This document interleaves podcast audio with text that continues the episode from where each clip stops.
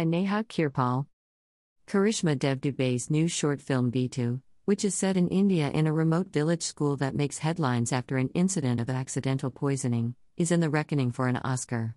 The film has been shortlisted in the top 10 Best Live Action Short category for the 93rd Academy Awards. This is not the first time that the New York based filmmaker, who received her MFA from New York University, has tasted success for her work. Her first film, Devi, Goddess, 2017, premiered at BFI London Film Festival before playing at 56 international film festivals, including Edinburgh Film Festival and Outfest LA, where it won the Grand Jury Prize for Best Short Film. In this exclusive interview, Karishma speaks about individualism in a typically conservative society, how growing up in a girls' boarding school helped shape her cinematic sensibilities, and her upcoming projects. Karishma Dev Dube on the sets of Bittu. Tell us how you decided to make your film Bittu about the 2013 school poisoning incident in Bihar. The incident had garnered a lot of international media attention at the time. There was an unimaginable amount of footage, images of the place, and people. It just stayed in my subconscious since then.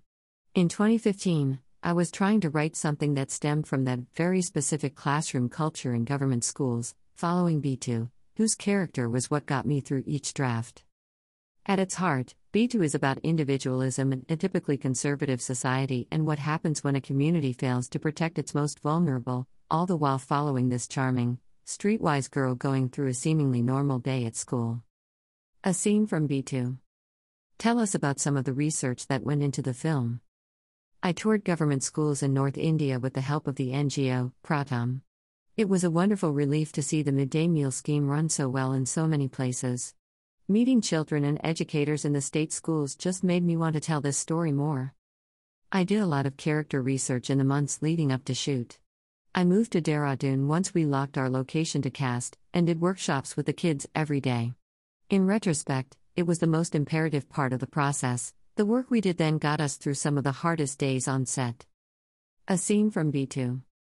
Your work explores the subtleties of girlhood. Tell us how your earliest influences of growing up in a boarding school helped shape your cinematic sensibilities. I think there was a strength in growing up away from home, as a part of such a matriarchal world like a girls' boarding school. I learned a lot of fundamental things about myself without the lens of who I was within my family.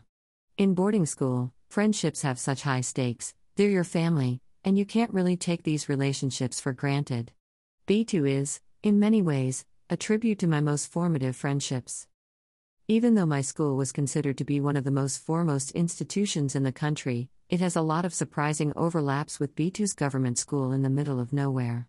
I too had a difficult relationship with authority growing up. I couldn't accept the blind hierarchy that comes with these relationships, it makes me uncomfortable to this day.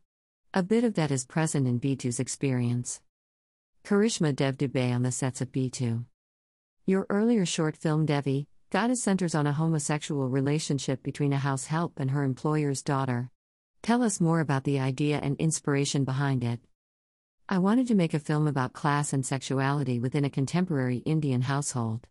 The way these things are treated differs from family to family, but in Devi, I wanted to explore this tendency of shunning and revering Western influence at the same time. For me, it's a portrait of women who live together, and are in their own way constantly pushing their social boundaries. But at the end, they end up favoring their societal standing as opposed to who they really are as people and to each other. Did you have to face any challenges in your profession for being a woman? Being a filmmaker is in itself challenging. It's hardly sustainable for anyone, and there's a lot of risk involved. Sometimes, the best you can hope for is stability in doing what you love. I think being a woman is my strength in the long run.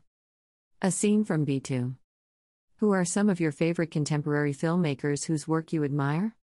I derive a lot of inspiration from different people. I love what Chloe Zhao is doing. I really enjoy the moral complexity of Asghar Farhadi. I'm always learning from Mike Leigh, Andrea Arnold, Xavier Dolan. Thomas Vinterberg is a constant favorite. Which are some of your all time favorite films? I can't say, it's always the hardest question. I like rewatching David Fincher's work, they are so soothing and perfectly built. I can switch off when I'm watching them. Currently, you are developing your debut feature film as well as producing Mary Evangelista's feature Burning Well. Tell our readers more about these projects. Burning Well is a prodigal son story but with a lot of TikTok, egg rolls, and a queer love story at its center. We're hoping to shoot it this fall in upstate New York. I am also developing my own feature that is based in Assam and is loosely inspired by true events.